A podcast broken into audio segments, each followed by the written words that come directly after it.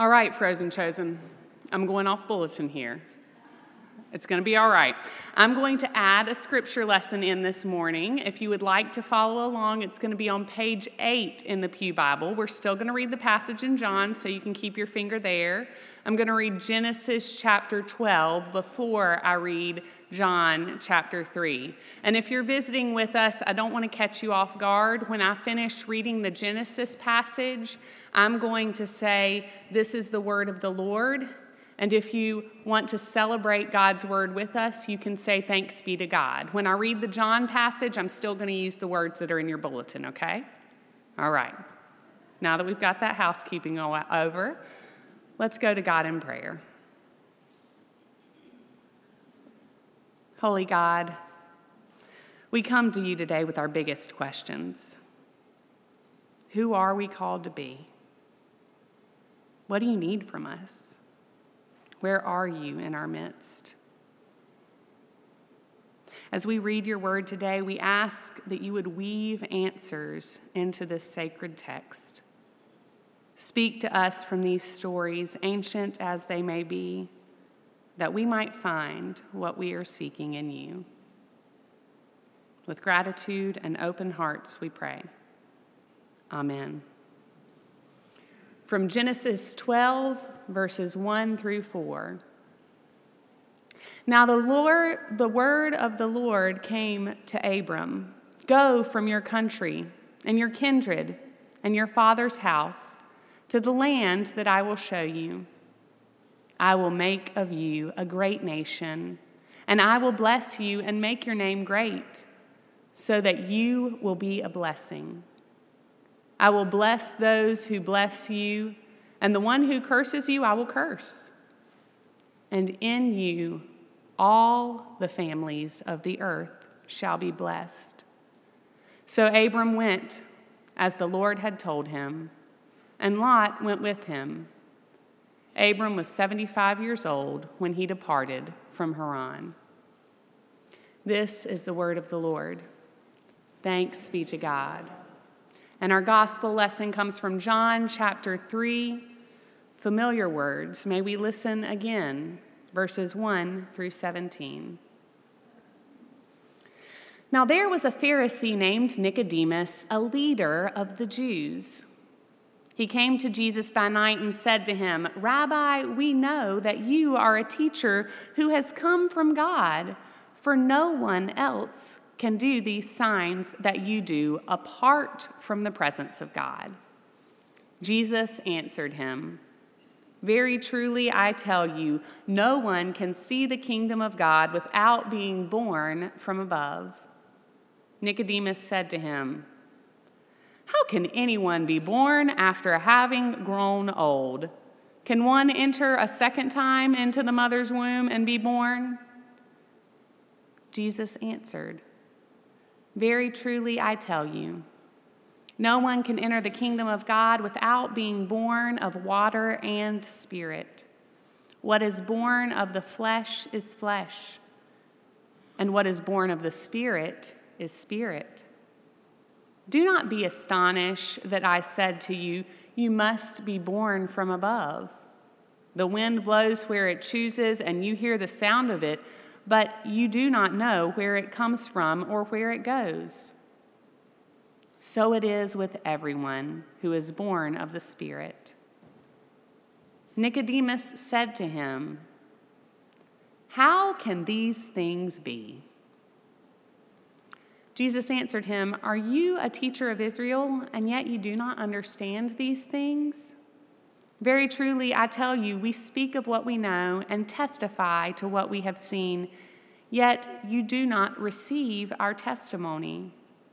If I have told you about earthly things and you do not believe, how can you believe it if I tell you about heavenly things? No one has ascended into heaven except the one who descended from heaven, the Son of Man. And just as Moses lifted up the serpent in the wilderness, so must the Son of Man be lifted up, that whoever believes in him may have eternal life. For God so loved the world that he gave his only Son, so that everyone who believes in him may not perish, but have eternal life. Indeed, God not, did not send the Son into the world to condemn the world, but in order that the world might be saved through him. This is the gospel of our Lord. Praise to you, O Christ.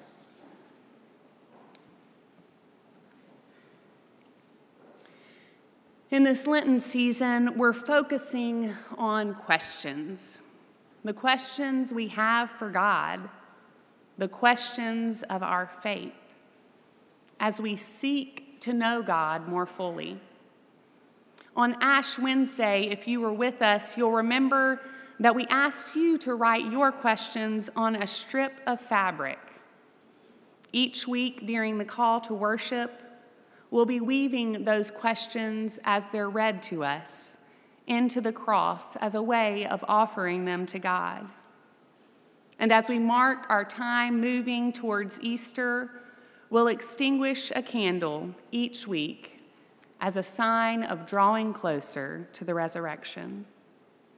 This morning, our gospel lesson shares a powerful story of one who was seeking and brought their questions to Jesus. The scripture tells us that Nicodemus was a religious leader. He was part of the upper class in Jewish society, probably a Pharisee. As one who had been set apart as a leader, he comes to Jesus at night with a question. Scripture doesn't tell us why he came at night, and so we have to do a little imagining. Perhaps Nicodemus was worried about how the other Pharisees would view his faith because he was asking questions. Maybe he was worried about being associated with Jesus. Possibly his questions were so burning that he felt they could not wait until morning. Whatever his reason, Nicodemus brings his questions to Jesus. And I think there's value in us pausing here for just a moment. When I was growing up, I was a pretty curious child. I asked a lot of questions. Why being one of my favorite. Now, as a mother, I can understand how annoying that might have felt when you feel like you've answered a million questions and you get that, but why? My mom was usually a very patient woman, but when it had gotten to be a little too much, I would often get, Trinity, that's enough. I think somewhere along the way, many of us imagine God saying, My child, that's enough. We've been taught that to question God is somehow disrespectful. Instead of imagining God welcoming us like Christ welcomed Nicodemus. You may have been told explicitly growing up that you shouldn't ask questions of God, or that to have faith meant that you didn't have questions. I think we've lost an important part of the Jewish tradition. You see, in Judaism, it is taught that questioning God isn't disrespectful, it's expected. It's a natural part, byproduct of being part of the people of God. I believe that just as Job questioned God, and just as Jesus received Nicodemus and his questions, God is more than willing to hear the cries of our heart. I don't think God is bothered by our questions. I think to come seeking honors God.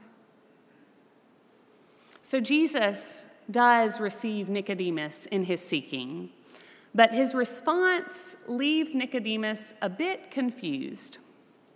I can hear him now. I was asking about Jesus' power, how he does these signs, and he started talking about birth. Nicodemus took Christ literally when he spoke of a birth from above, or as some translations say it, being born anew. Baffled, he follows up by asking, How can these things be? Nicodemus cannot comprehend this call for rebirth, for being born again that Jesus is speaking into being. Jesus is offering him a new beginning.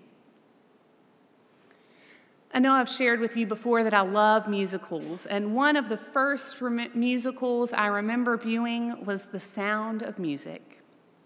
When Maria, the sweet nun turns governess, meets the children, it is clear that they are skeptical of yet another person coming to care for them. On top of the repeated transitions that they seem to have endured, they also are keenly aware that Maria is young and seemingly unexperienced. The children are primed to give her a run for her money. But Maria does what she knows best she sings. Taking the children on a picnic on a delightful mountainside, Maria picks up her guitar and sings. Let's start at the very beginning a very good place to start. Immediately, she engages the children. She continues, When you read, you begin with, and one of the little girls pops up, ABC. When you sing, you begin with, Do, re, mi. And just like that, they're captured. Jesus takes a bit of a Maria approach to Nicodemus. When he does not understand what it means to be born again, Jesus starts at the beginning. Some might call this the rock star of Bible verses. I'm sure you know well where Jesus begins. It's John 3:16. For God for God so loved the world. This is where it begins. The entire premise of our whole story God's love for the world. To begin anew, to be born again, to have a fresh start has nothing to do with us and everything to do with God. Nicodemus is told of God's love for the world, and we see it and experience it because God loved us enough to take on flesh and come down to us in Jesus. For God so loved the world that he gave his one and only Son. You see, it's not our job to earn it, it's our job to believe it and to live into it so that everyone who believes in him may not perish but have eternal life. To live into it here and now. You see, eternal life starts here and now. God's love wasn't given to us so that it can be used as some sort of future credit. God's love for the world was given so that we could have life and have it abundantly and share it with others so that they too would know God's love for the world. We are called to begin anew, to be reborn because of God's love, and to go live it out. John Buchanan was a longtime pastor of Fourth Presbyterian Church in Chicago. And when he retired after 26 years of service to that particular congregation, he shared a story of one of the most meaningful baptisms he ever took part in. On a Sunday, John was baptizing a two year old little boy. And after the child had been baptized with water, John was following the directions from the Presbyterian Book of Common Worship. He put his hand on the little boy's head, addressed him, saying, You are a child of God. sealed by the Spirit in your baptism, you belong to Jesus Christ forever. That's when the little boy looked up at him and responded, Uh oh. While it was an amusing moment, and the people in the congregation smiled and probably chuckled like we just did, Buchanan reflected there was also an appropriate response and a stunning theological affirmation. That innocent response was like a moment of clarity. Uh oh, was a recognition that everything had changed, and this boy would never be the same. He did not belong anymore to just his immediate family. He was born all over again, this time into God's great family. Now he would be called to live out that love in a world in the way of self giving and love that goes among the Father, the Son, and the Holy Spirit. He was being called in his baptism to live different, to live God's way, a way that sometimes is met with rejection and scorn. No wonder he said, Uh oh, life would never be the same. God's love for us is amazing good news. But sometimes when we realize what it means for us to live into that great story, we might feel a little bit like saying, uh oh, I probably would have wanted to say, uh oh, if I was Abram and Sarai. You see, they were 75 years old when God called them to leave behind the familiar and begin again. To follow God's call, they would have to leave behind their family, their home, and the land they knew. This new beginning wasn't just for them, though. God's call was for them to go. And the promise was not only for a new family and a new nation, but to be a blessing for others. For God so loved the world. This new beginning from Abram and Sarai allowed for many to experience God's love and blessing. But they had to respond. They had to begin again at 75 years old. Friends, we are never too old, and for that matter, never too young, to say yes to the call of God. What must we do to begin again? Hear the good news and believe it. For God so loved the world that he gave his only Son, that any who believe in him should not perish, but have eternal life. God's love is for you and for this world. Christ came to show us how much God loved us. Knowing this, we say yes when God calls us to step out in faith. We say yes to new beginnings even if we also say, uh oh. And in doing so, perhaps we too can be a part of God's blessing to others, helping them know that God's love is for them too. To the glory of God. Amen.